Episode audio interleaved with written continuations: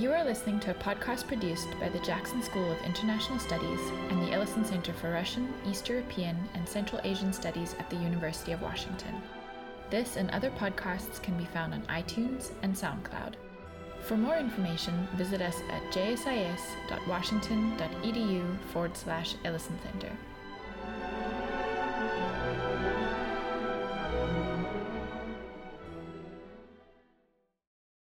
Scott Radnitz, the director of the Ellison Center for Russian, East European, and Central Asian Studies the Jackson School.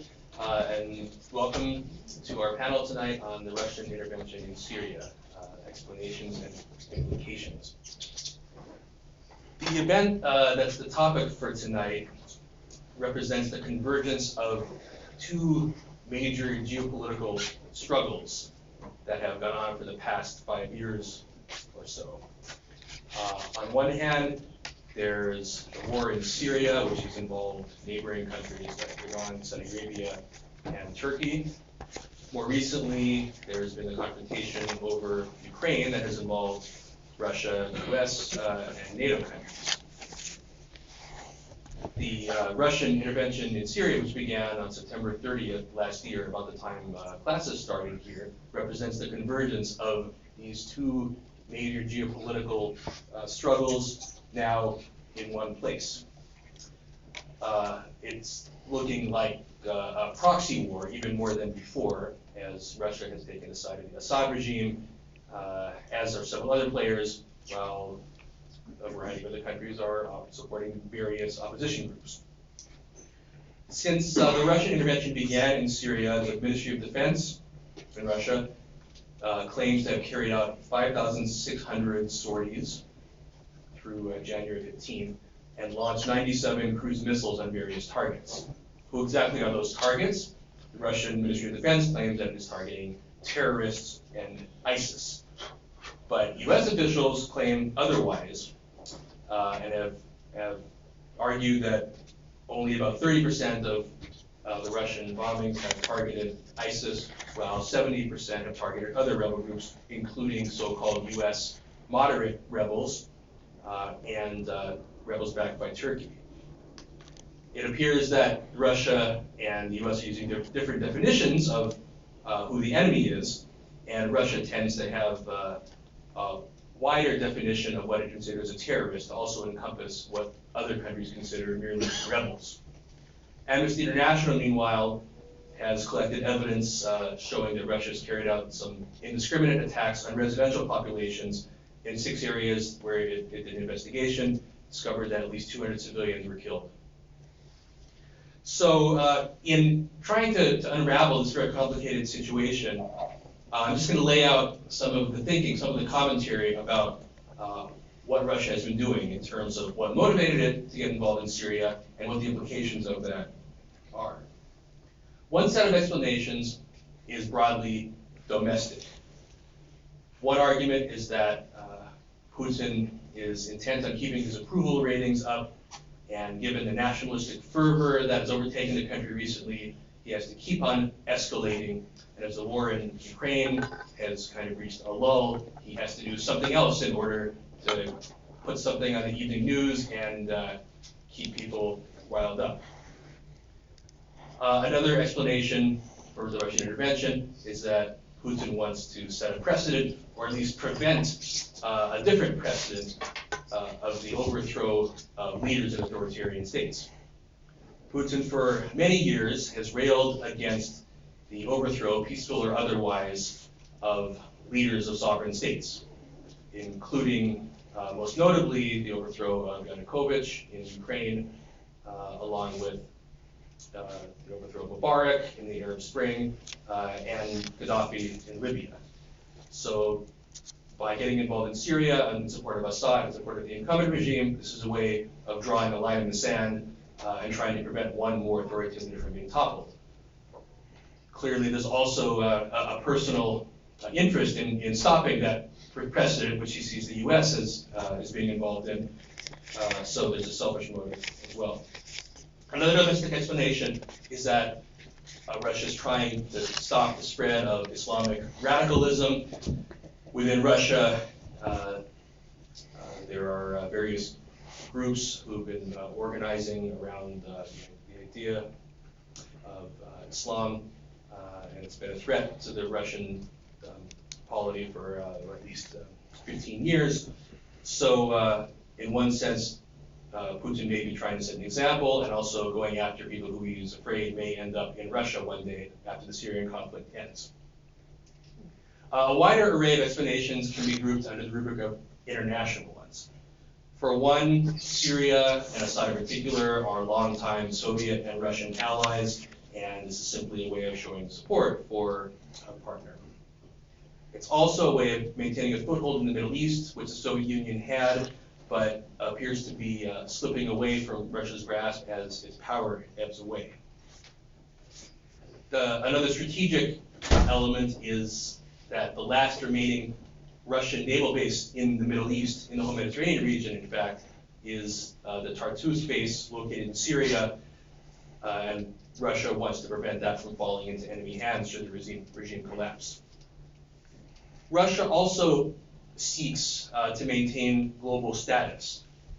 Uh, Putin has worked hard to ensure that Russia is a major player on the world stage and is involved in complicated uh, global issues and therefore is, is trying to do what it takes to make sure that Russia will be consulted, um, asked nicely, uh, and involved in any negotiations about what ultimately happens in Syria. Uh, another possible explanation is that Russia is trying to distract attention away from Ukraine, possibly to link things going on in these two theaters of battle, perhaps hoping, hoping that Russia can uh, bargain down the road with countries that are supporting sanctions against Russia and perhaps offer uh, a bargain in which Russia, for example, helps uh, ease out Assad and other members of the regime in exchange for uh, favors on the Ukrainian front that might include acknowledging uh, the Russian, Russian sovereignty over Crimea or reducing or ending sanctions against Russia. Another part of what's been going on is that Russia is able to show off its uh, new technology as part of a military modernization, which, uh, which has allowed Russia to reassert its influence in uh, post-Soviet countries. Now it's able to show that it's able to use uh, state-of-the-art technology even farther away from its borders in ways that both please people at home and show other countries that Russia is still, again, a major player.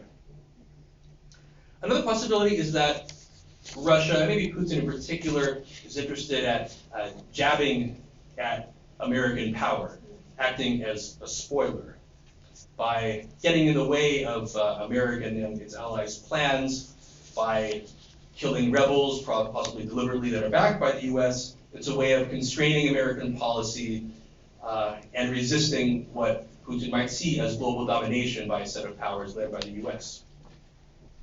And there's a third category of explanation, uh, which is neither domestic nor international, and might just have to do with uh, the personality of Putin himself. Perhaps he just wants to be tricky and keep people like us guessing about his motives, because he always offers new interesting puzzles to tackle. A separate question uh, for motive, motives is whether Russia today is acting out of strength or weakness. Uh, for the former argument, uh, it may be that Putin is savvy about what Russia is capable of pulling off and uh, where its limits are, fundamentally secure in his power, after all, his popularity rating is about 80%. And so the action in Syria is a way of pressing Russia's advantage uh, and involves foresight in linking uh, the figures in Ukraine and Syria. And according to this logic, Putin has a long-term plan uh, about how uh, the war in Syria or, or Russian involvement in Syria is going to end in ways that might benefit Russia down the line. The counter-argument says that Russia's actions in Syria are an act of desperation, that Russia fundamentally is insecure.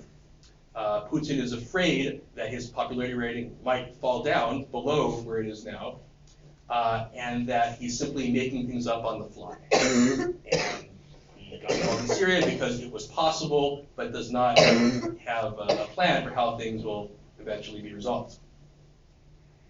And so related to this, uh, commentators are divided about whether this is a brilliant move by Russia or a blunder. Those who argue that it's brilliant uh, say that Russia can uh, kill the militants that would otherwise uh, be interested in, in flowing into the North Caucasus after the war is over, buttress uh, loyal ally in the region, gain leverage over other major powers which it previously didn't have, and ultimately end sanctions and restore uh, Russia's position in the world uh, and in the Middle East.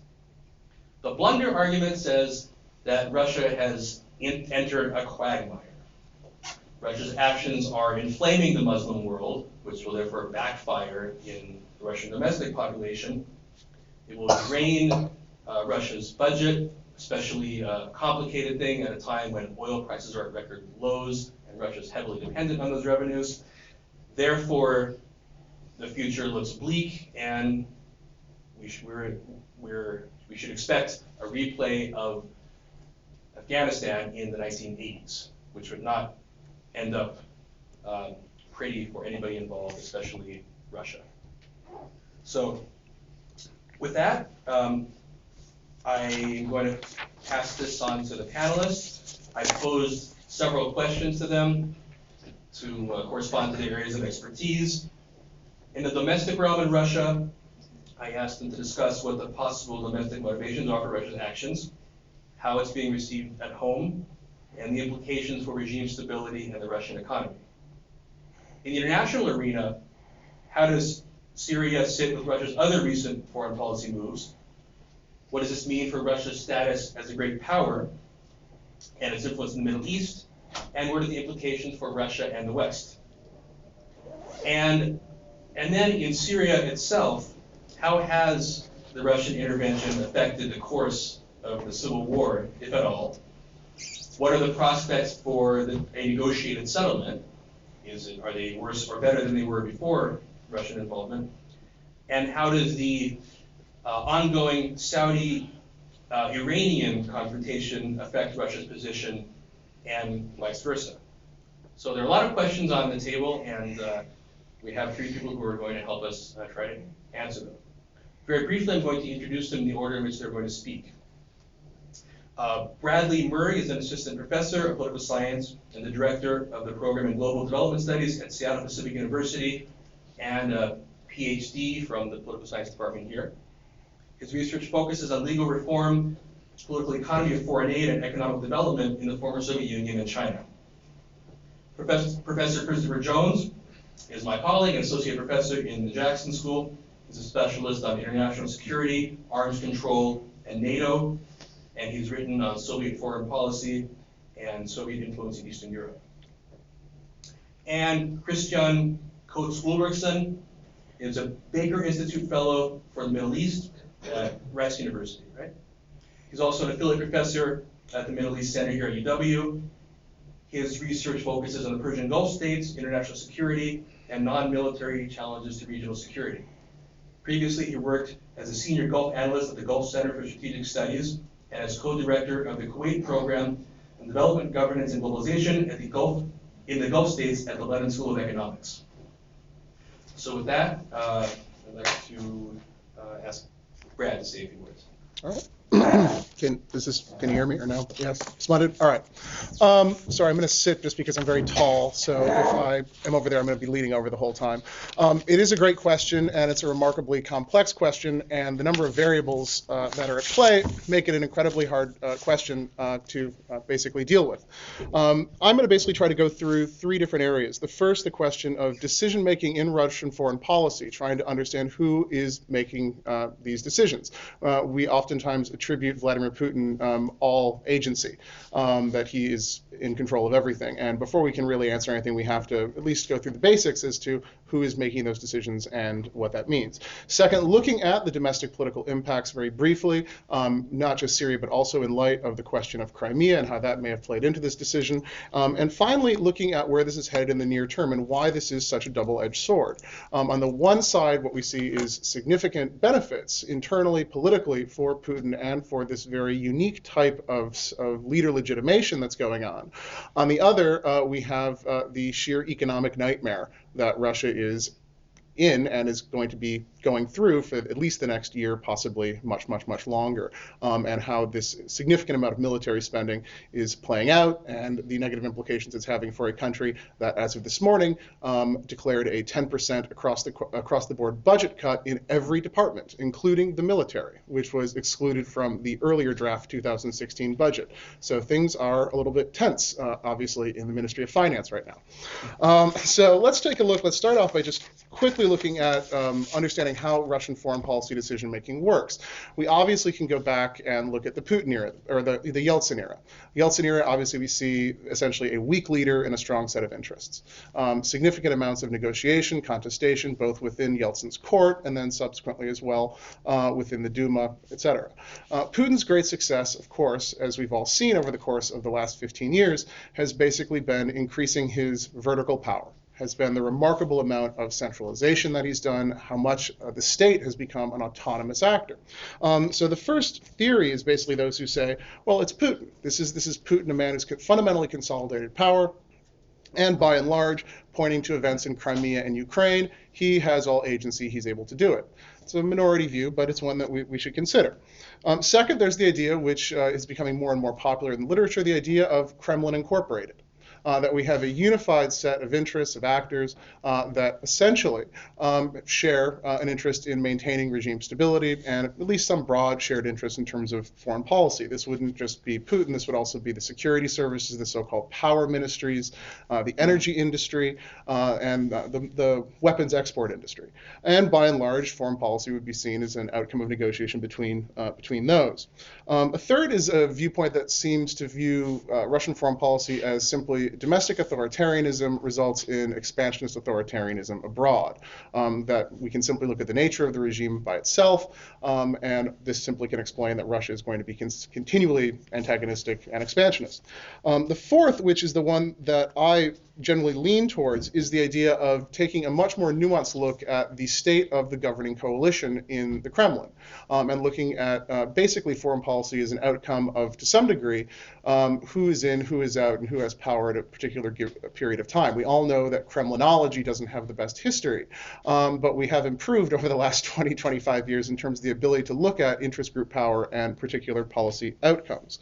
Um, the strongest example in support is looking at the shift from the period when Medvedev Was quote unquote president, um, up until when Putin basically took power. We saw a time during the Medvedev period where fundamentally we see a balancing, at least to some degree, between the liberal, uh, a liberal reform element as well as the power ministries. The Putin era has basically seen the power ministries, the Siloviki, uh, the FSB military contingent come back with a vengeance. Um, and this generally is basically viewed as having a significant amount of impact on the type of foreign policies that Russia's taken in Crimea in uh, eastern Ukraine as well as in Syria. That's the framework that I've basically uh, have basically followed, basically think is, is fundamentally correct. Um, that we do see that Putin has diminished the size of his governing circle, um, his broader coalition has been diminished in power, and we have a very small number of decision makers um, that are representative of those interests ultimately making those decisions, um, which results in a couple of things. One is that there is going to be a domestic politics focus here.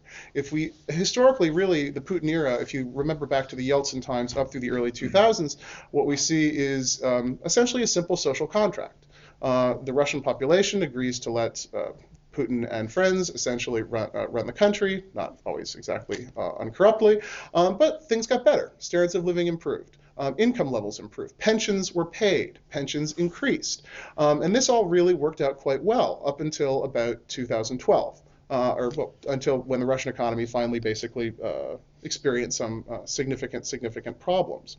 Um, and by and large, uh, what that has resulted in is very much a need for a focal point for both the stability of the governing elite as well as a focal point for the broader population uh, in terms of, hey, we're basically still behind this guy. The polling from 2013, 2014 showed that a majority of Russians did not want to see Putin around after 2018. Uh, time to go um, this was a significant problem. That combined with economic stagnation uh, is not exactly a recipe for maintaining stability over the course of, mm-hmm. of, of, your of your premier of your presidency. Um, conversely, we look at the polling that's come out uh, from Russia's uh, the Levada Center, Russia's main pollster, um, since the events in Crimea. And as Scott noted in his introduction, yes, the approval rating is over 80%. Um, particularly interesting, though, are, is a poll that came out just about two weeks ago looking at Russian views of patriotism.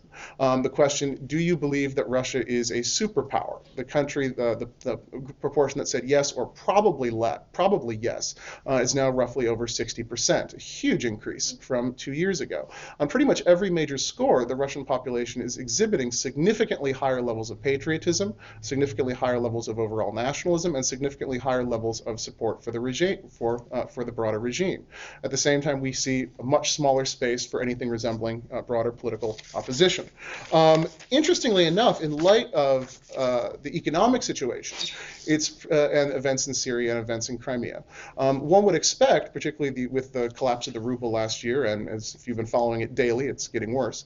Um, the Russian population to be surveyed about 2016 and expect that it wouldn't be doing as well as 2015. They'd have a relatively pessimistic outlook. Um, only 8% of Russians in a poll released last week said they expected 2016 to be worse than 2015 um, which is shocking, really, in light of the numbers that have been coming out, et cetera. Um, majorities expect no change in government. Uh, majorities basically say that they support intervention in Syria. The most interesting fact about the Syria number is that that number, month by month, has been growing. Um, there was relatively low levels of support at the outset. Every single month we've seen the poll. Every single month we see an increase in Russian support for intervention. Um, that is very, very good news for the Kremlin. Um, one of the other arguments with regard to Syria has been that um, as things in Crimea uh, and particularly over in uh, eastern Ukraine and the Donbas region have gotten more bogged down, that this was a strategic miscalculation. Uh, that the Kremlin did not realize how difficult things were going to be in places like Lugansk and Dnipropetrovsk. Um, and as things have gotten slower, a little bit more embarrassing, um, the goal has been to basically reframe the narrative of Russia's superpower status away from the Ukraine question towards something new, fresh, and a lot more manageable. Um, and uh, uh, seems to have uh, some degree of weight in terms of looking at in the monitoring of Russian media, how quickly the media turned from discussions of Ukraine and Crimea towards all Syria all the time. Um, it's been very fascinating to watch. So if we do see these sort of short-term gains, for the regime, and we do see that this decision making is basically being done by a coalition of interests that are focused upon regime stability, the question becomes, can this be maintained in the short, medium term? And that's where we ultimately come to the question of the current state of the Russian economy. And I've pulled some figures that I was just in terms of in terms of the reality of this, and we really have to look at uh, a very, very scary situation in terms of the state of the Russian economy today. Um, the Russian Russian economy, size globally, comparatively, is now 15th. Um, that is smaller than Mexico. Um, it's rather difficult to support a superpower's military budget on an economy of that size. Um, real disposable incomes are down. Nominal wages are below where they were in 2005. Retail sales are lower than in 2009. Federal budget receipts are at 2006 levels. The average Moscow apartment has fallen 16% below 2014 levels, and more than half if you do the numbers in dollars. And office rents in Moscow and Petersburg are now at 2002 levels. When we put that in the context of Russia's overall economy, we also have to look at the percentage of GDP that's going towards military spending. Russia is the 10th largest uh, spender in terms of percentage of GDP at 4.5%. Um, and for a country that is essentially stuck, is stagnating economically, this is a major, major loss in terms of investment in technology, investment in human capital that is fundamentally necessary. Now, we can conceptualize the Russian economy a number of different ways. We could view it as a middle income trap, as a situation where um, the drivers of growth have just run out, the oil and gas sector, and so on and so forth. Uh, but contributing that amount of GDP towards uh, defense is simply uh, is, is, is, simply uh, going to have some severe negative implications. Now, Russia's tried to basically offset this with the so-called Asian pivot, focusing on China, et cetera. Um, the trade relationship has not has not really burgeoned as much as Russia had hoped. Um, Russia does not receive nearly the attention from China that Russia gives towards China. China has a lot bigger fish to fry um, than its uh, northern neighbor, um, and uh, this really hasn't succeeded in terms of dealing with uh, both the implications of stagnation as well as the implications of uh, broader uh, of the broader sanctions, et cetera. Um, what we're ultimately going to look at, and what's going to be, and I'll sort of just finish off on this on this point uh, in terms of in terms of the chaos, is looking at the budget. Um, is is this adventure in Syria going to be able to be maintained um, over the course of the next one, two, three years? Um, over the course of one year is even questionable in terms of the numbers. One of the things that I kept thinking about over the last year, every time I heard about Russian defense uh, modernization, Russian defense spending, was ultimately the question of, well, where is the money coming from? Where is this? Where where is this? Where is this being funded from? Um, and the question basically is that um, it, it, wasn't.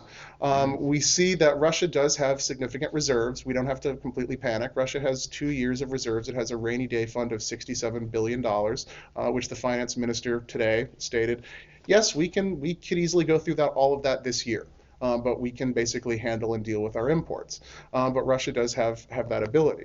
Um, at the same time, um, there is the situation of uh, a declared 10% budget cut is going to hit. It's going to hit the military. Um, and that does raise questions. That does raise questions not just about Russia's military capabilities, um, but very much about Russia's, uh, the unity of Russia's ruling coalition. Um, the power ministries that are very much involved in foreign policy decision making are not exactly going to take kindly to a 10% cut uh, in that spending. We also saw the contention that essentially the Russian budget for military intervention in 2015 was actually on target. Um, the numbers are very suspicious uh, as, as, whether it actually was a hard budget constraint, but we'll see how that basically goes. Um, the broader concern for the military spending, if it isn't cut, um, is the, one of the real key areas for essentially maintaining uh, maintaining order, maintaining popular support is, of course, the pension budget. Um, and that's an area where, which will be very interesting to see over the course of the next year, whether or not Russia will be able to basically maintain and continue uh, its pension spending. Um, when pensions were cut in earlier years, we've seen significant amounts of social disorder. Uh, we've seen significant amounts of problems against the regime, and that's going to be a very big question. Um, the current finance minister, Anton Siluanov, has been very, very vocal um, and frank about his concerns with about the pension budget and the budget as a whole. Um, and the finance ministry, uh, to some degree, is not very much on board with a lot of what's going on. It's one of the sort of cracks that we see. Um, so the question ultimately is, is uh, this going to be able to work? The budget for this year, for 2016, was based around uh, a per barrel oil price of 40 to $45. That was ordered today to be cut to an estimate at around $25. Um, if that if, if oil even stays around that level. I mean, we're seeing very terrifying projections of oil dropping even below that. Um, so uh, whether or not that can even possibly be incorporated into into Russia's uh, sort of near-term spending and and maintain all of the government's commitments is a question. In my view, if the government's unable to basically maintain pension pension spending and it's already essentially kicked out science and technology and education spending, um, then yes, we will begin to see greater cracks within the facade, greater cracks within the governing coalition. Not necessarily, and I don't think we will see popular, significant popular opposition, uh, but this would be something that could uh, cause significant problems for the regime uh, internally. So with that, I will turn it over for a less within Russia, inside Russian baseball discussion. Thanks. Chris. Well, thank you. I will stand up. Um, the last Friday, the uh, Russian government posted the text of a, an agreement uh, signed by Vladimir Putin and what is left of the Syrian government uh, headed by Bashar Assad. Uh, this is a document secretly signed in the late summer of uh, 2015 that provided for the stationing of the Russian military uh, in Syria to give them an an air capability for carrying out the actions that Scott um, identified. Uh, the agreement um, exempted all the personnel of the Russian forces in Syria uh, from the jurisdiction of the Assad regime. They're not subject to uh, Syrian law on their conduct and, and so forth. And the agreement also exempted uh, Russia from any claims from anyone about damage done, uh, accidental uh, destruction of, of uh, targets and the damage to people and, and property.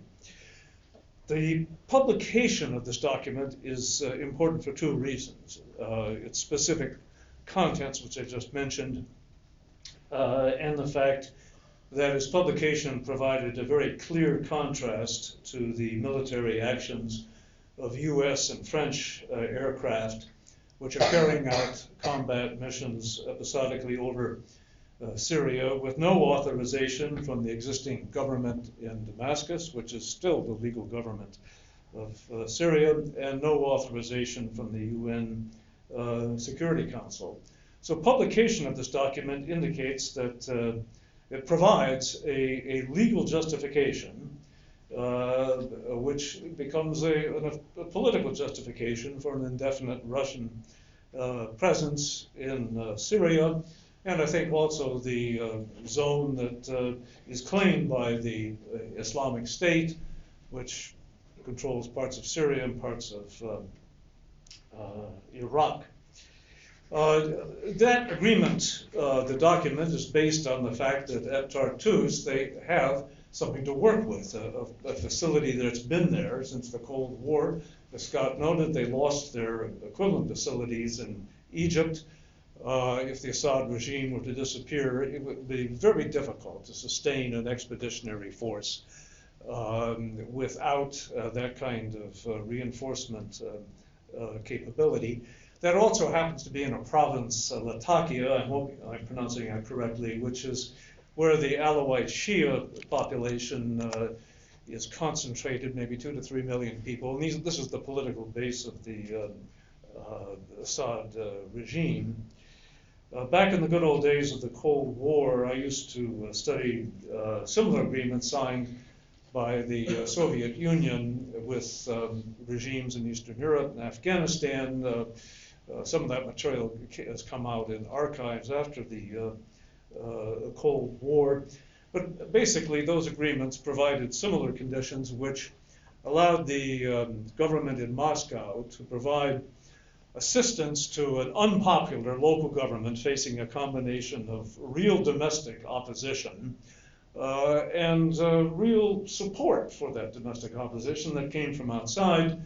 Uh, that could be NATO and the US, it could be Al Qaeda in Afghanistan, supported by uh, the US. Um, so the um, my point here is that uh, Moscow has had a, a, a long experience in keeping regimes uh, like the Assad regime in power in, in very difficult uh, circumstances. Uh, in placing Russian forces uh, in Syria, uh, Russia has also put itself at the center of all these other problems in the Middle East. The Christian may talk about the connections to Iran, the Islamic State issue, oil issues, the Saudis, Shia, Sunni conflicts, and, and, and so on.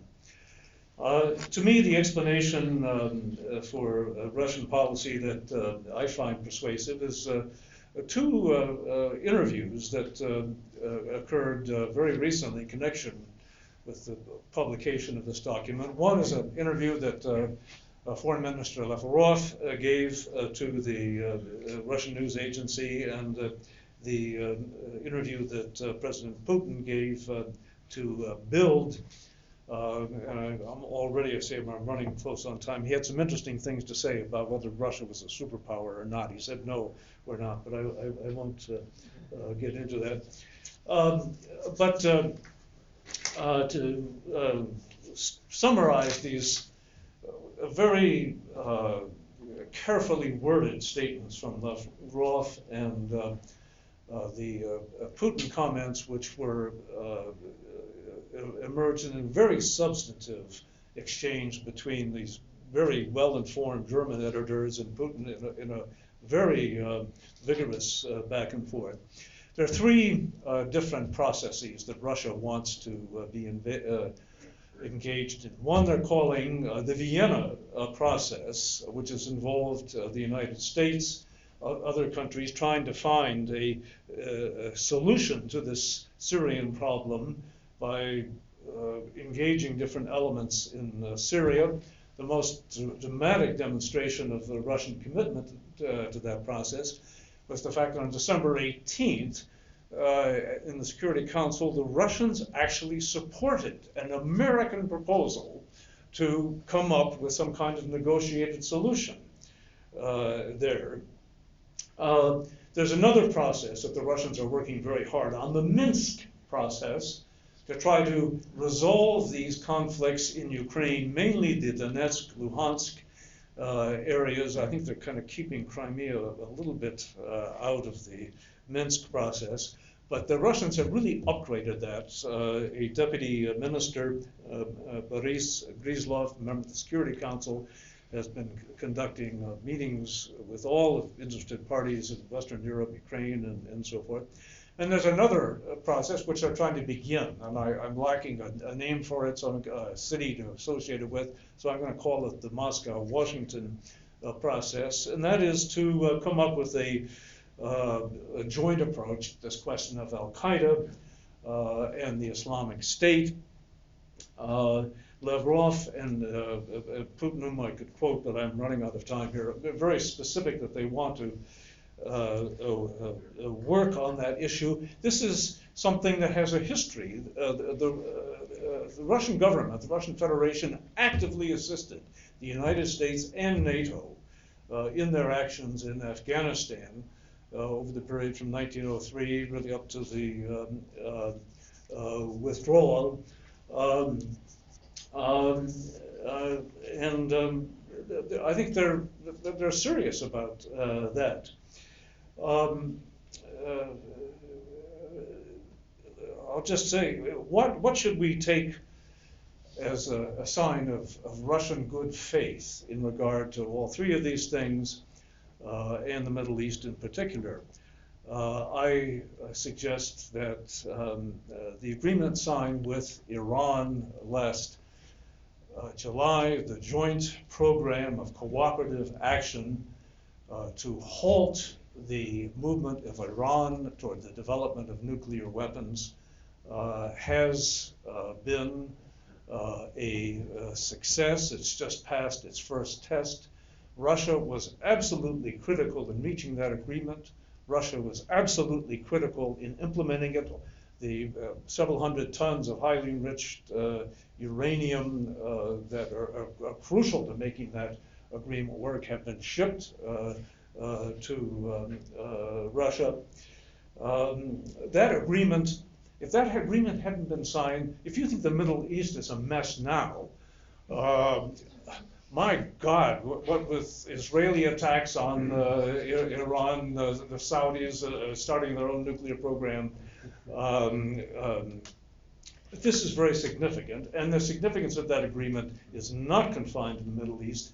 It has kept the Nuclear Nonproliferation Treaty uh, uh, on its feet, uh, despite the problems in Korea and so forth. that is a major achievement. That goes. That has a, a, a, history that goes back most immediately to the 2010 renewal of the START Treaty, which in turn was built on all sorts of um, uh, other things. Um, the uh, the major problem that uh, both of these spokesmen uh, for the Russian state uh, offered has, has, has, been something that I'll have to be extremely brief about and, and, uh, and leave it that uh, they uh, argue that the process of NATO enlargement has created an intolerable situation. Uh, NATO and European Union enlargement, an intolerable situation for them in a zone that used to be occupied uh, by the uh, so Union of Soviet Socialist Republics. And that's why they acted in Ukraine to bring that process to a, a halt. It involves other areas, these so-called frozen conflicts uh, in uh, the Caucasus, in Moldova. Um, uh, uh, the, at the same time, the Russian state wants good economic relations with Western Europe which has been buying most of its energy and so forth. they, they would like to put an end to the problems created by that enlargement. They'd like to resume their uh, uh, productive economic relations with uh, Western Europe. But they have a capacity uh, to keep these frozen conflicts uh, going. Uh, something like this could happen in the Middle East. They also have a capability, a capacity to end those conflicts, including the ones in the Middle East. Um, so I think they are genuinely sincere uh, in trying to move towards a resolution of the Vienna process, of the Minsk process, of the Moscow Washington process. That's my phrase. Uh, they haven't invented a phrase yet uh, uh, for that. But their leverage for moving in that direction is the is the fact that they can make all of those things much worse if they they choose to do so.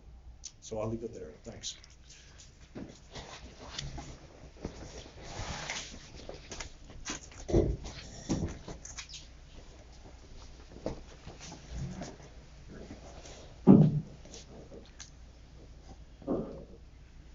Thank you. I guess to begin, I would say that we're in a strategic stalemate in Syria. There's no one side that is capable of really achieving a military victory or forcing the issue. This has been a stalemate for several years, but kind of bottom line first, the increase in Saudi Iranian tension over the last couple of weeks has made it even less likely that we'll see a resolution of any sort in Geneva, which perhaps throws into relief the hope of any side, including Russia, that increasing intervention in Syria would lead to a kind of tipping of the balance of any sort. And I think we're much more likely to see a continuation of this. Yeah, I want my pen back so I can take notes on a continuation of this kind of balance of force where there's a overlapping set of conflicts with neither group, neither of any number of groups really capable of achieving any form of decisive success. So what we're likely to see, I think, in 2016, beyond in the run-up and beyond the negotiations in Geneva, are all sides, both locally in Syria, but also all external groups with an interest in Syria, leveraging for an eventual settlement that is far from perfect, that is at best kind of short term. Of course, a post conflict transition down the line at some point in some shape or form. A key difference of Russia from the US, perhaps, is that Russia has long standing networks in Syria, as we've spoken about, the base in Tartus, the long standing military to military ties.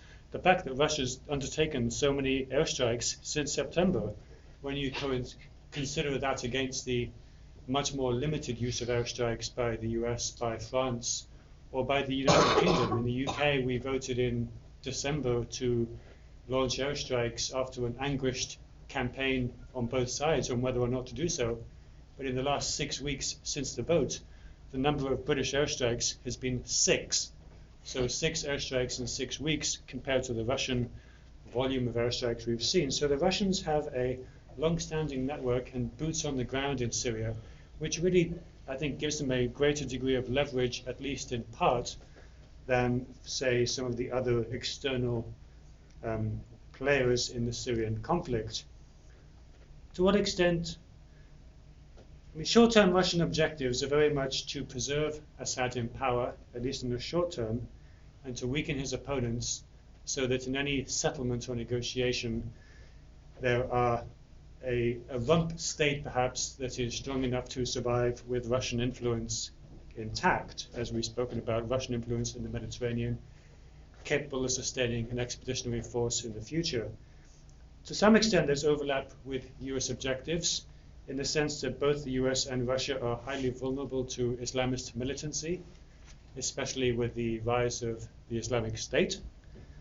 Russia, more than most, has a major problem with recruitment to IS of uh, jihadi um, of jihadis of Russian origin and also from Central Asia, from Chechnya. The so-called Chechen group within IS is extremely strong. Chechens, or at least people from Central Asia, whom the Syrians called Shishani, as in Chechens, were among the very first external groups to flock to the insurgency in 2012 as it began to radicalize and to develop into what became Islamic State and al Nusra to some extent before al Nusra and Islamic State split in 2013. So the Russians also have an incentive in trying to stem the flow of Islamist militancy and jihadi networking and recruitment, which can hit them hard in Central Asia and among Russian communities of Muslim origin. There was a very interesting uh, snippet of news in November when the security forces in Kuwait broke up a an Islamic State cell, bringing together the two um, theaters of Russia, of the Ukraine and Syria. They broke up an Islamic State cell that was actually caught purchasing weaponry on the Ukrainian black market, transferring it through Turkey to the Islamic State in Syria. So you see there the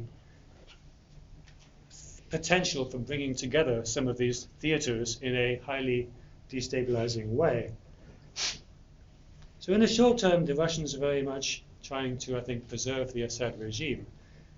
Is there daylight between Russia and Iran? In the longer term, could we see splits beginning to develop in this kind of pro-Assad kind of group? Well, not so much in the short term, but in the longer term, we may see that. Russia has close ties with the Syrian military, long connections going back decades to the Cold War period with the Soviet Union.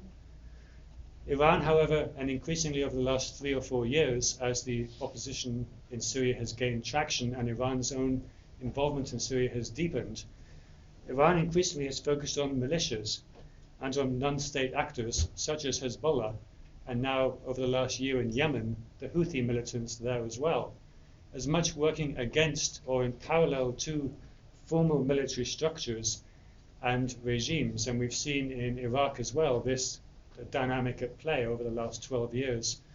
So we may see eventually in the longer term a tension increasing between Russian working through formal state to state, military to military structures, and Iran trying to double down on its support for non state actors in countries where it's trying to leverage its soft power. The absence of any clear cut resolution in Syria means it's likely to be a very muddled transition. Of course, we don't know yet a transition to what. And so, should the Russians ever deem Assad to be expendable, it seems to me they're more likely to do so than Iran. So, if the Russians ever deem their interest to be better preserved with easing Assad out of power and putting another strong man perhaps into a position of power in Syria, that could also lead to a split with Iran, which I think will be much more likely to try to preserve Assad and his immediate kind of coterie at all costs. Who to come next and how to maximize any leverage over that could be something we could see over the next year to 18 months if the current stalemate continues I think it was interesting when Assad was summoned to Moscow in the autumn, in many, many people in the Middle East at least, took it as kind of Putin sort of summoning Assad to tell him this is the price you'll pay for Russia getting involved in the way that we are. Clearly, we don't know the particulars of those conversations.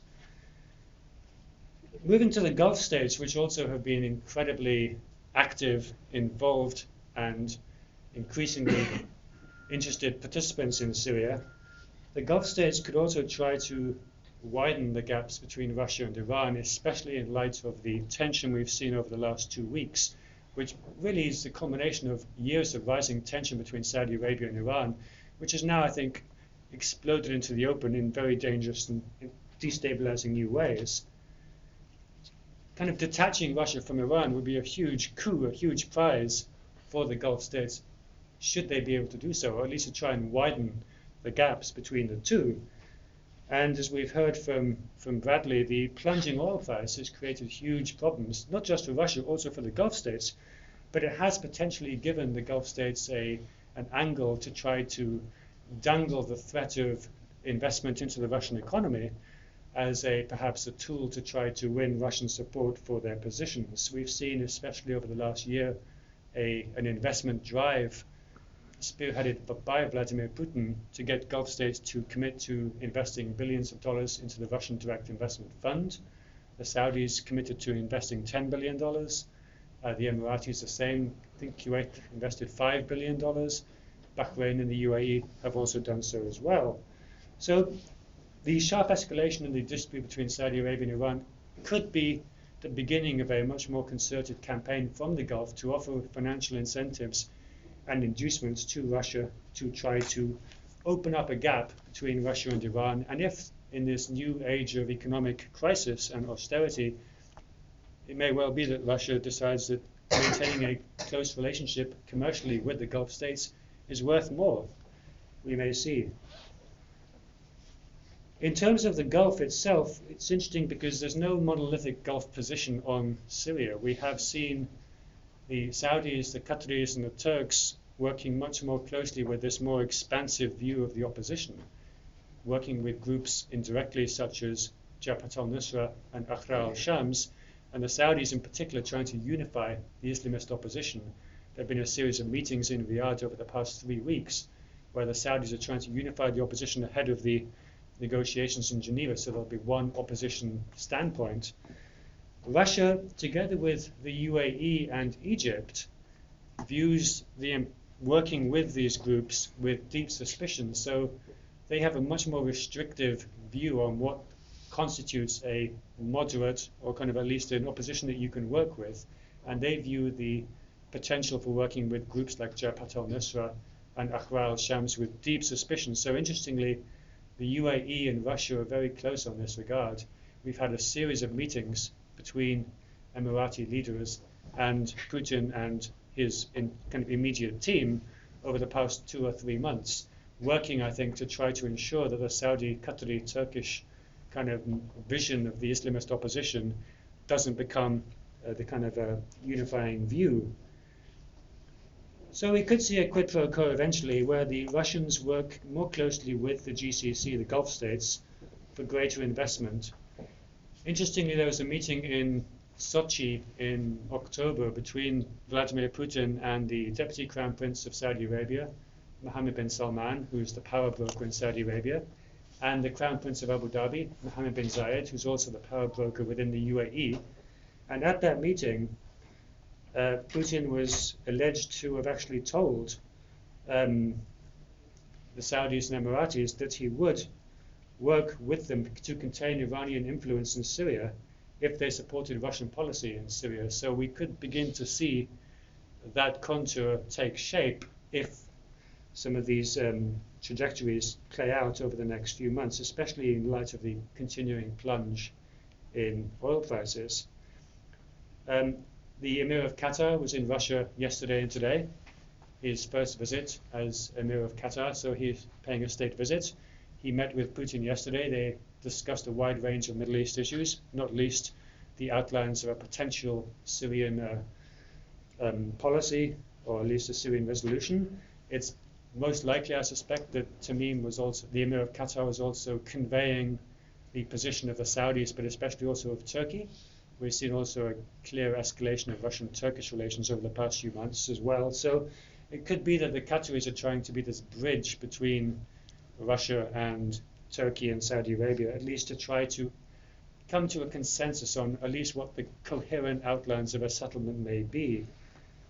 Finally, what implications are there for the US? Well, at this meeting in Geneva, there'll be potentially the outlines of a settlement, made much more complicated by the fact that the Saudis and the Iranians are much more likely now to double down on their respective support groups within Syria. They're much less likely to agree on anything in light of the escalation in bilateral tension over the past um, couple of weeks. Because of that, negotiations are likely to fail, at least fail to come up with a coherent and consensual approach to moving forward. Also, the Iran negotiations and the implementation of the Joint Comprehensive Plan of Action, which was announced on Saturday, have had the unfortunate side effect of sharply escalating the Gulf states' um, distrust of the current administration here in the US. The Gulf states view the US position, at least the Obama administration's position on Iran, with absolute incomprehension. they cannot understand why the US would jettison, in their view, their closest political and security allies in the Middle East, except for Israel, which to some extent shares that opinion, for a regime that could go either way in terms of implementing or not the agreement. This may or may not be kind of fair, but it's very much the view that's kind of very strong within the Gulf.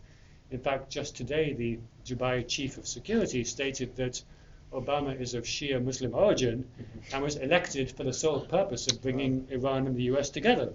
Now, this is the chief of security, and his view carries real weight. It reflects, I think, a lot of people's perspectives in the Gulf.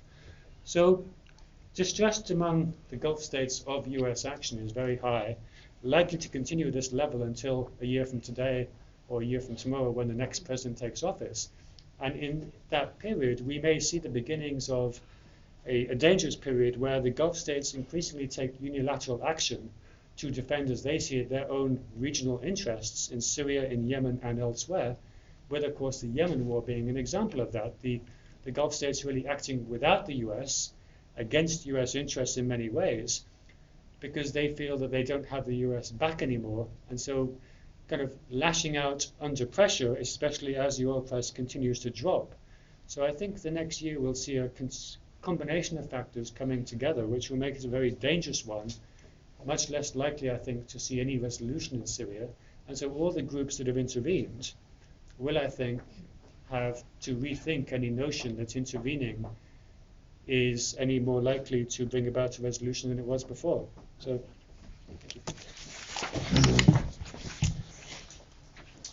Okay, now we have some time for questions. Uh, Val will be walking around with a microphone, so please wait for her to get to you.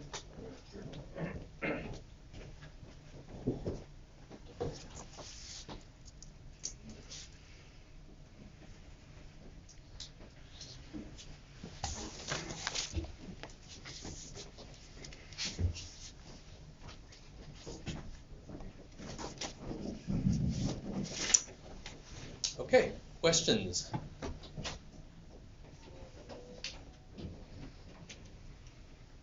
Comments, befuddlement? Over here. This falls under the category of befuddlement.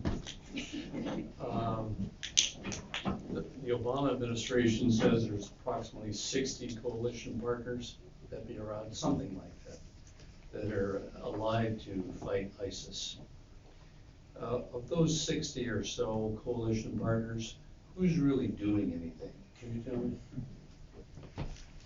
Christian? Anybody know? I mean, I think the majority of the airstrikes, at least on the US-led campaign, are being done by the US and by France. UK has hardly done anything. The Gulf states began in a very high-profile way, but have since redirected almost all of their energy towards Yemen. So we s- we haven't seen any real action on the anti-ISIL front since maybe the spring. And that's a big flashpoint with the Obama administration. They're trying to get the Gulf states back on board because they think they're doing stirring up more trouble in Yemen than it's worth and taking their eye off the main target in Syria and Iraq. The Gulf states' view at the beginning was very much we're going to take part for the PR benefits of doing so to show that we we're on the right side because there was so much um, talk about some of their role perhaps in supporting or at least financing or being sympathetic to ISIL growth. And so we saw very high profile use of a, a very photogenic female pilot in the UAE. We saw the son of the King of Saudi Arabia taking part. But that's more or less fallen away. And the Obama administration is trying to get especially the Arab coalition partners to actually refocus back onto Syria because the Yemen campaign, which perhaps was launched in a hasty spirit of we're going to have a quick victory and get out, has dragged on and deepened their involvement just at the moment in time when they were the kind of the anti-ISIL campaign was beginning to develop momentum. So the notion of trying to avoid any notion of a, a new Western military adventure in the Middle East by having Middle Eastern actors involved has kind of fallen away. Could I say something on, on that? Um, uh, if there's one group that uh, is unanimous uh, in its uh, opposition both to Al Qaeda and the Islamic State. It is the uh, group of states that are in the Shanghai uh, Cooperation Organization Russia, China, Kazakhstan, Kyrgyzstan, Uzbekistan, and um, Tajikistan, but not Turkestan. Um, the Chinese say there are three evils out there extremism, um, uh, sep- uh, separatism, and terrorism. And, terrorism. and um, uh, uh, all of those states are um, opposed to those things in regard to Al Qaeda and uh, uh, the Islamic State. And as Christian pointed out, the situation in the Caucasus with, it, with Chechnya and Dagestan is really complicated. 15% of the population of the Russian Federation uh, could be categorized as Turkic speakers or Muslims or usually both. Uh, that's the situation for the uh, the Central Asian members of the uh, uh, Shanghai Cooperation Organization. Uh, those those regimes are are really uh, serious about uh, fighting, uh, whatever you want to call it, uh, uh, Islamic State, Al Qaeda, fundamentalism, terrorism, and so forth. Well, interestingly, the, the scale of recruitment of Chechens to fight in Syria was so great that the Islamist militant groups in Chechnya were actually concerned that most of their fighters were actually moving to Syria, so they tried to staunch the flow by issuing a fatwa that you actually have to fight against the Russian enemy here and not go to Syria because it was getting so great. They were losing fighters. Incidentally, there were some allegations that the Russian security services were actually assisting uh, Islamic militants in the North Caucasus to leave the country and join the fight in Syria. Uh, it's a bit of a conspiracy theory, but then again, um, the, the really large numbers of people from the North Caucasus who ended up in Syria, plus the fact that Russia is very good at policing its borders, and a lot of these people um, would have trouble getting um, uh, passports or exit visas to, to, leave Russia, gives this theory some credence. Mm-hmm. It's not entirely crazy that Russia would want some of these people who are otherwise going to be fighting against Moscow to leave and go fight in Syria. George.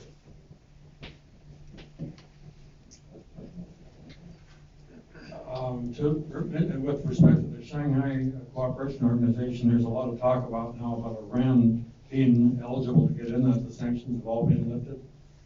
And uh, the, the pundits have been the last few days making up all kinds of stories. You can't tell whether it's coming from the propaganda machine in Moscow or not, suggesting that um, uh, a, a, new relationship between Iran and Russia will be evolving, but not necessarily until the uh, Shanghai Cooperation is actually accept- accepting Iran as a member. Does anybody have any comments on that, or how that might change the, the situation in Syria there, as far as uh, who will be supporting them? It's so complicated, it's hard to really address the question but it, it seems significant, especially since Iran's got all the uh, economic boost that maybe Putin won't even have. I think we can look at it from just beginning with the principle of if we're going to look at the SCO, we look at the fact that the SCO is entirely a Chinese-run organization. Um, Russia is a member. Russia, Russia is, is, is an observer, et cetera. The Central Asian states are basically there, um, but this is run by China. Um, China is strongly opposed to Islamic separatism. It very much frames the ethnic conflict in Xinjiang as an Islamic separatist uh, issue, even though by and large it's not. Um, there are Islamic separatists in Xinjiang, but the bulk of what's going on isn't related to that issue. Um, my view is that the SCO will not uh, become heavily active in this, and China will not because it's not in China's strategic interest to do so. Um, China is very much focused on the South China Sea. It's very much focused on the U.S.-Asia pivot, um, and also China's over the last 10 years has played a simply brilliant foreign policy game, very much mirroring what the U.S. did in the late 1800s and the early 1900s. Essentially, uh, what we called when we described U.S. foreign policy in the era is jackal diplomacy, um, of where the Americans basically went behind the British and let the British do all the work uh, and then kind of pick up the scraps. Um, China's Middle East policy has very much been the same in terms of looking at what China's done in Afghanistan, uh, look at what China's done in other regions, um, and China's brilliant at it. Um, so I don't see them as having any interest or any any real reason to go into it. As if it's the question of whether or not Iran would actually join would, would go in. It's been an observer, um, but almost everybody in the region's been an observer. I mean, Turkey's an observer, India's an observer.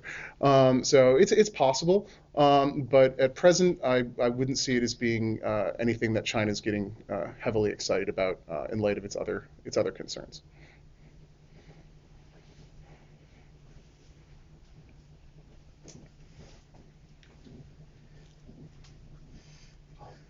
You mentioned that Putin might be out in 2018. If that's the case, wouldn't that change things a lot? Uh, if he go, I, I, don't think he's going to. I mean, I think he's going to be around for a, a, a, quite a while. Um, it, it, it, we obviously have to look at, at, realities in terms of the economy, but um, in terms of anybody being able to sort of predict what goes on with the next election, uh, I don't think uh, it's hard enough knowing what's going on next week. Um, but if it if it did go, I mean, I've always been a believer of looking at the domestic Russian political scene, um, and you have many commentators who observe it and say, oh, once Putin goes. Um, then we'll have this wonderful, happy land of sweetness and liberty and democracy. Um, and I would say, look at everybody else. Um, there's it's there's a lot a lot of people who are scarier. There's a lot of people who are more uh, overtly fascist. Um, I think that if if Putin did go, we'd have to see how it shook out. But I wouldn't be surprised if Putin did go. We'd see an even more uh, extremely nationalist regime.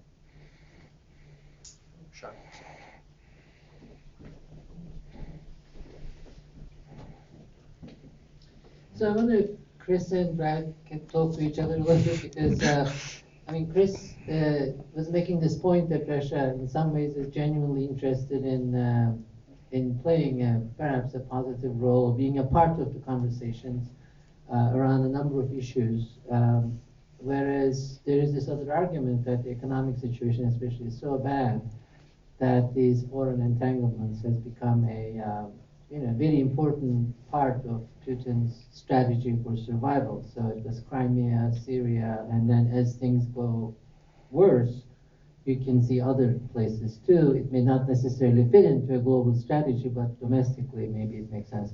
So I was wondering if how do you see the two of you these two um, arguments? Well, um,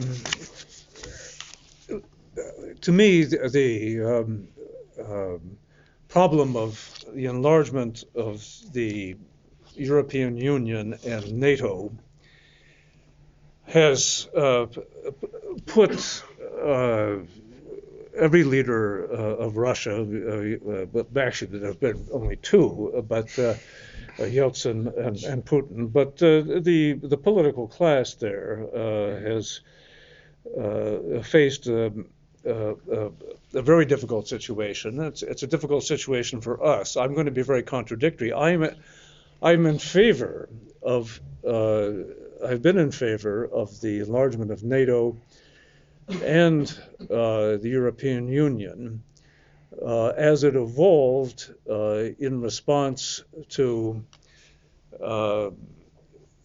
events in Eastern Europe, principally the breakup of Yugoslavia uh, the breakup of Czechoslovakia in 1993, about the same time Yugoslavia uh, uh, uh, broke up.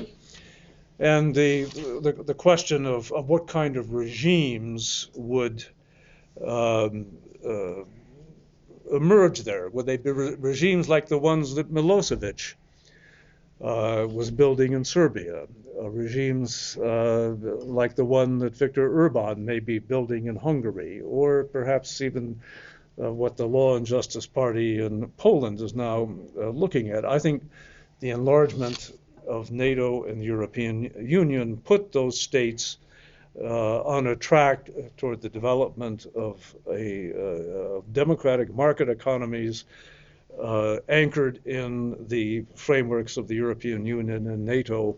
That this was a good thing for the in, internal development of um, of those countries. Um, but when um, Estonia, Latvia, and Lithuania uh, joined both of those uh, organizations, uh, the uh, which was what 2003, 2004, uh, this created the possibility that other parts of the former Soviet Union might join those organizations. And that was added to a, a, policy of the Bush administration at the time that I think was uh, increasingly anti Russian.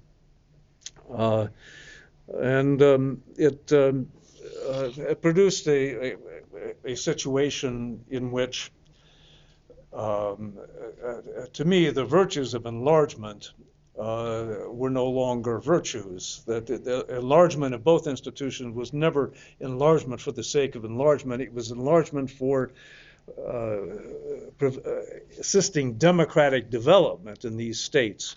But when we come to issues in Ukraine, Georgia, Moldova, which are very complicated, the issue of enlargement, I think, destabilizes uh, domestic politics in all of those uh, places, and it's it's really not in the uh, interest of either NATO or the European Union to engage in that kind of of, of, of destabilization. They certainly want, should support democratization, but that doesn't necessarily have to mean membership. Uh, but on the Russian side, this is invading a space where they want to uh, restore economic and other ties uh, among different parts of the Soviet Union. I don't see the Russians trying to restore a Soviet empire. Um, uh, but that they need to restore a, a, zone of economic cooperation which has very deep uh, uh, roots. So, uh, on this question of what's going on here, I, I see the, the, the, Russian position in Ukraine and Georgia Moldova is fundamentally reactive. It isn't aggressive. I'll leave it there. Um, I'm I, I, agree in that sense that I mean in, that Russia was boxed in in terms of it having to do something with regard to uh, Ukraine, et cetera, and the NATO enlargement, the possibility of EU enlargement towards towards Ukraine. Um, I'm deeply I'm deeply pessimistic about about any idea of Russian cooperation with the West. Um, I think that we would only see it happening under two circumstances. Circumstance one is if the Russian economy required it to such an extent that um, it would be a, a, make or break question for the regime. And I think that anything that you do have coming right now is essentially a backdoor safety valve. Um, for if things do get too bad. And I mean, that's what Belarus has done for years. I mean, some degree, you can say Putin's learning from Lukashenko on this. Um, not much learned from but once in a while. Um, the second would be um, a situation where you have a some form of cooperation that um, could be spun or framed to the domestic audience as a Russian victory um, or at least as, as this was only achieved because of what of, of what our glorious our glorious leader has done uh, in terms of basically uh, altering the altering the situation. Um, outside of those two areas, I, I, I, don't think there's there's much right now, I'm I'm not optimistic. Let me just uh, add to that. I think I, am a little bit less pessimistic than, than Brad is about this, uh, because Russian uh, rhetoric about who its friends and who its enemies are can change fairly rapidly. And even though people get very worked up at a given time, uh, people also have short memories and can easily replace an old fixation with a, a new one. For example, um, after the Russian jet was shot down over Turkey, suddenly, overnight, uh, Turkey took the lion's share of negative coverage in the Russian media uh, in a way that lessened um, the malevolence of, of the previous bête noire, which, which was the West, um, anchored by the US. And as long as a, a, common enemy can be identified that's greater than uh, other rivals, for example, radical Islam or jihadism, right, which unifies a variety of different actors in Eurasia along with the US, countries can come to temporary um, and conditional coalitions working on, you know, at, at, for common purposes while that threat, constructed though it is, persists. Uh, and I think uh, the U.S. working with, with Russia on the Iranian deal, where interests overlapped, shows that this is possible. And to the extent that the Sunni Shia or Saudi Iranian uh, divide deepens even further, well, then um, you know, uh, Russia may appear much more benign to the U.S. and uh, and the U.S. may appear more benign to Russia. No, I, I like the framing, particularly in the context of the, the Russia's the security strategy it relates to the end of December, where it says uh, it talks about spirituality quite often. I mean, in a security strategy, you don't expect that. Um, and of course, with Russia opposed on the one side being okay, we have on the one side extremism, on the one side we have this and this this Western spiritual sort of use the Chinese term spiritual pollution. And so I like the idea of basically, yeah, we that if we're gonna okay, we're with the we're with the West right now against radical Islam, and maybe we just put that to one side for right now. So yeah. Gives one a little bit of cost. Uh, That goes, if you could get that, that section of the room. Um, I got a question, actually, well, two questions, if you don't mind, quick ones. There's mixed reports of uh, Russia's uh, supporting, uh, giving air support to various groups that claim to be uh, FSA, Free Syrian Army. Uh, do you guys know of that? And the second question is, what is Russia's economic interest post-stabilization in Syria? Because there's also reports that Assad promised many lucrative contracts to Russia to build uh, after Syria has stabilized. Get, I don't know when that will happen, but those two questions. Just curious to hear opinion and comments. Well, um, Russia has been uh, uh, eager to sell Iran and other uh, Middle Eastern countries uh, uh, weapons, uh, air defense systems, and the Russian defense industry um, is, is dependent on, on those kinds of sales. Um, and uh, sometimes that comes into that interest of Oboronexport comes into uh, conflict with the foreign ministry. Um, yeah, they have they have different uh, uh interests uh, there.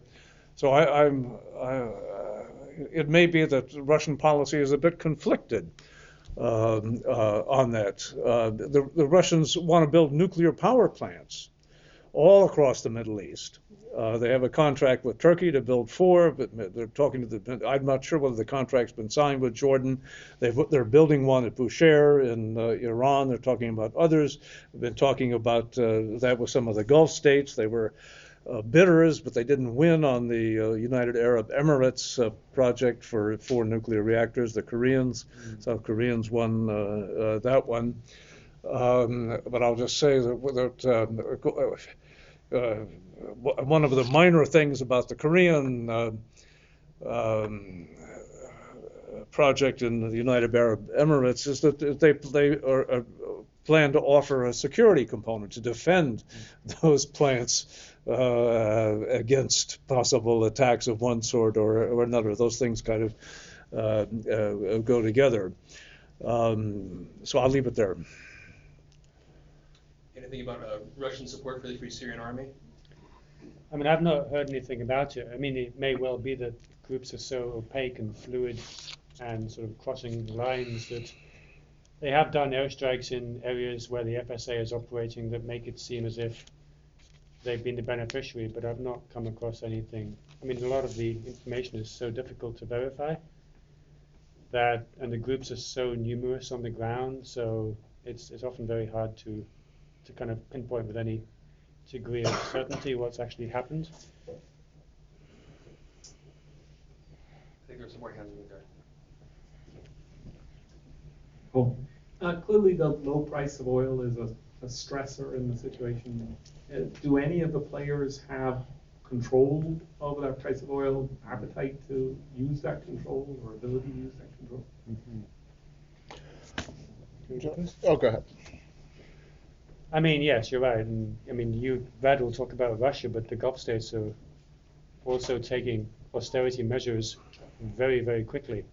Nothing in the way of the 10% across the board cut, but we've seen flagship initiatives being cut. We've seen downsizing across the board.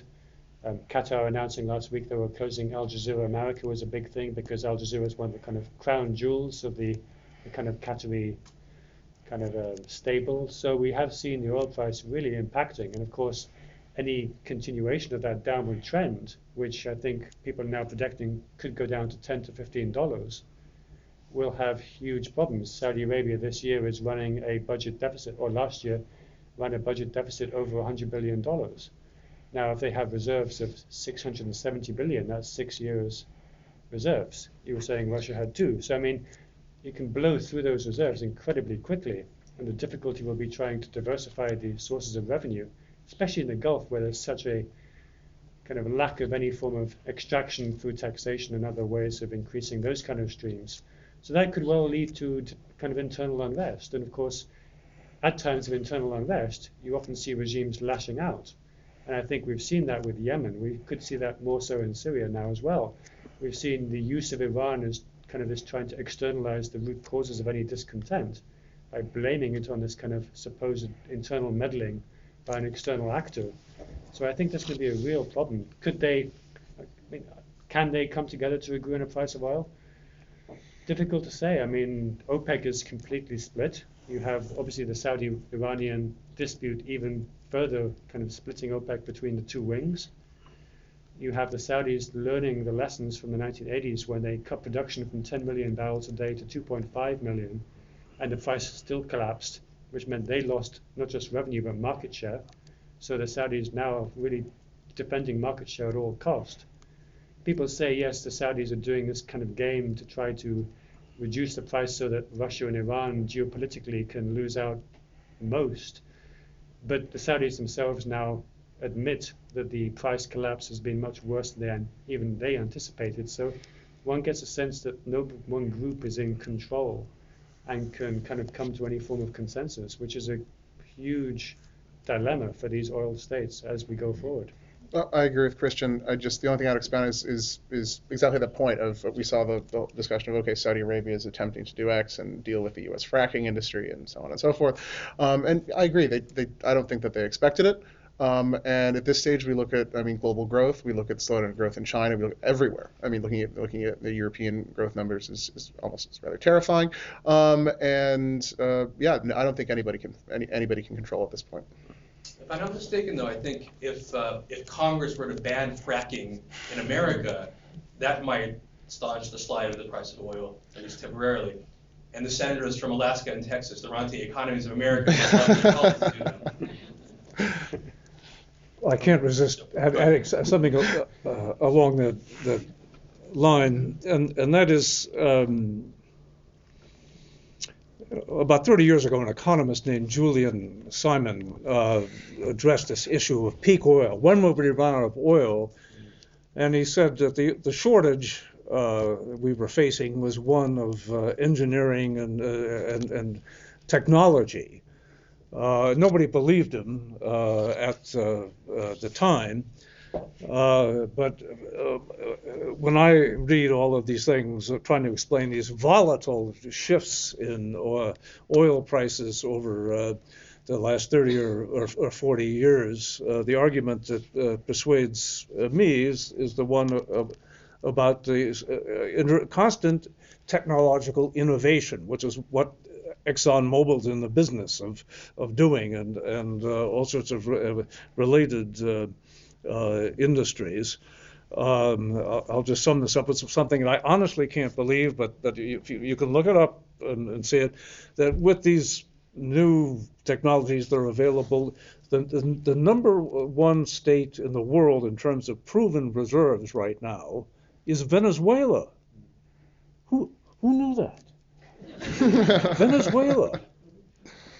I thought they were running out of oil. No. We have time for about one or two more questions over there. And I'm assuming Germany is considered the West, so how does um, Russia uh, react to uh, Germany taking in, is it 300,000? I don't know how many refugees, 300,000 or um, refugees? Syrian? One million. I thought it was one million, and I think Canada was um, 300. I'm not sure what the, yeah, I'm not sure what the numbers are, but I'm wondering how that affects their relationship that they're giving refuge to these women and children and you know other uh, vulnerable men and um, into their borders. How does that affect their relationship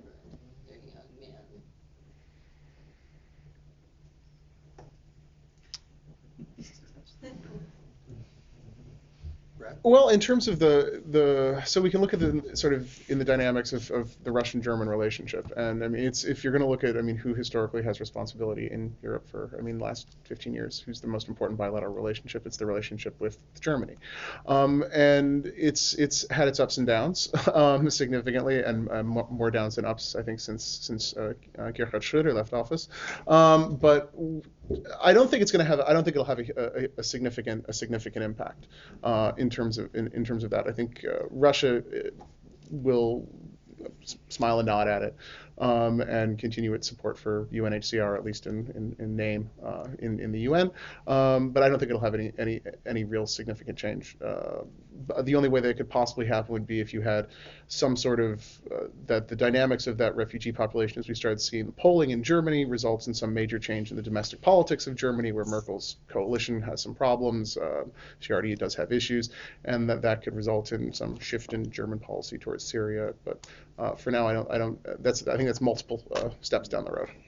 I'll just add though, um, looking, you know, a few years down the road, I think uh, the massive influx of refugees, Muslim refugees, into Europe, in some ways will, might affect relations between Russia and Europe, in that the Russian claim that civilization is under threat mm. And in particular, the only thing that unites Russia with the West is this common European civilizational bond against radical Islam. Uh, might be something that actually moves the parties together, again, because there's this common enemy. And every time uh, there's this nationalist backlash within Europe, every time there's another terrorist attack, I think Putin says, you know, I told you so, and has a little bit of schadenfreude when he sees uh, Europe experiencing what Russia has experienced over um, the last couple decades. Partly, of course, through Russia's own fault. Um, but the broader dynamic about the way Russia and the West view the Middle East and view the Muslim world might also shape these broader um, great power alliances this is this is one that we haven't touched on as much tonight is the question of uh, Chris has talked about uh, the EU expansion um, and the question of Putin's relationship. And there's some fascinating work coming out right now on Putin's relationship with far right political parties in Europe. Um, the one that's most well known, of course, is the relationship between the Kremlin and funding of uh, uh, uh Marine Le Pen's party, the Front National. Um, we also look at the relationship between uh, the Russian government and the ruling party Fidesz in Hungary and, and the Jobbik party, um, and the list just is going on on and on and on.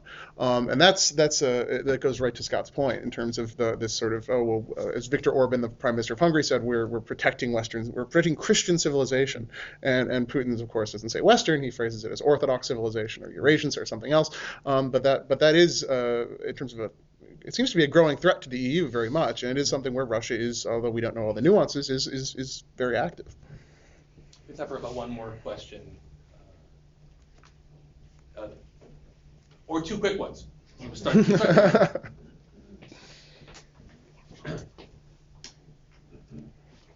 Two questions about Russia, mostly economic. I read somewhere where Putin has to balance two or three different forces. One is the military, one is the KGB thieves and oligarchs that stole everything, and the third, I think, is just the general populace. But balancing those three to stay in power. Uh, but the broader question is, how long? I mean, Russia is frittered away about 30 years to translate itself from a resource-dependent economy to a knowledge-based economy, and maybe too late for them to reverse that and catch up with pick a country, Western Europe, U.S., etc. So, how long can they really survive on 65% oil revenue and vodka in the absence of a knowledge-based economy like the rest of the Western civilization? Let's take that last question now, and then we'll just address everything together.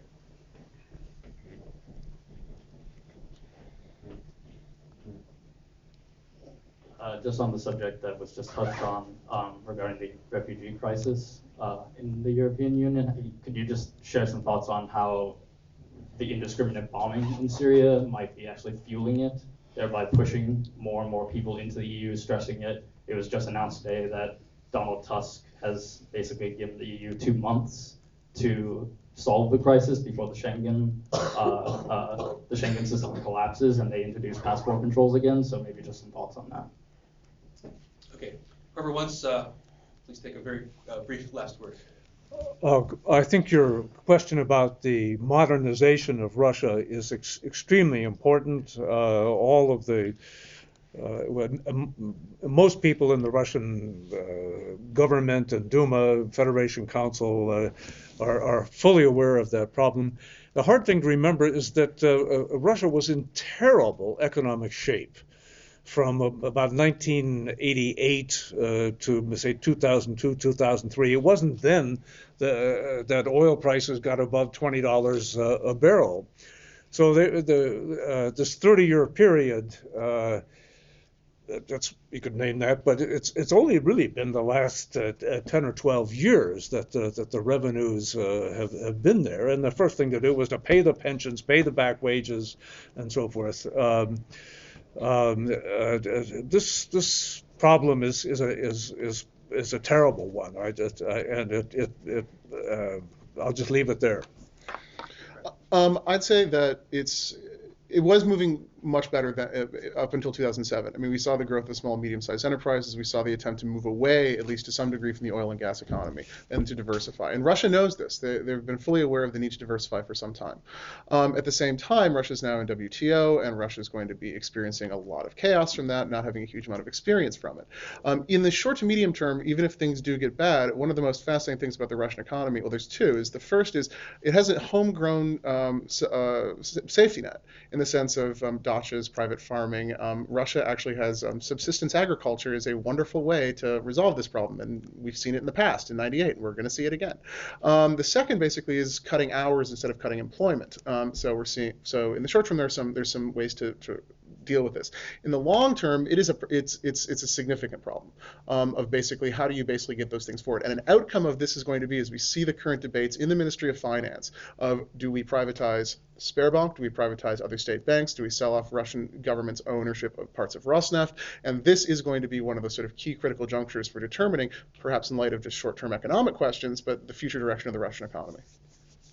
Well, I think in terms of the European Union, the crisis over the next year will, I think, determine whether the European Union survives in its current shape. Obviously, the Schengen Agreement is under intense strain.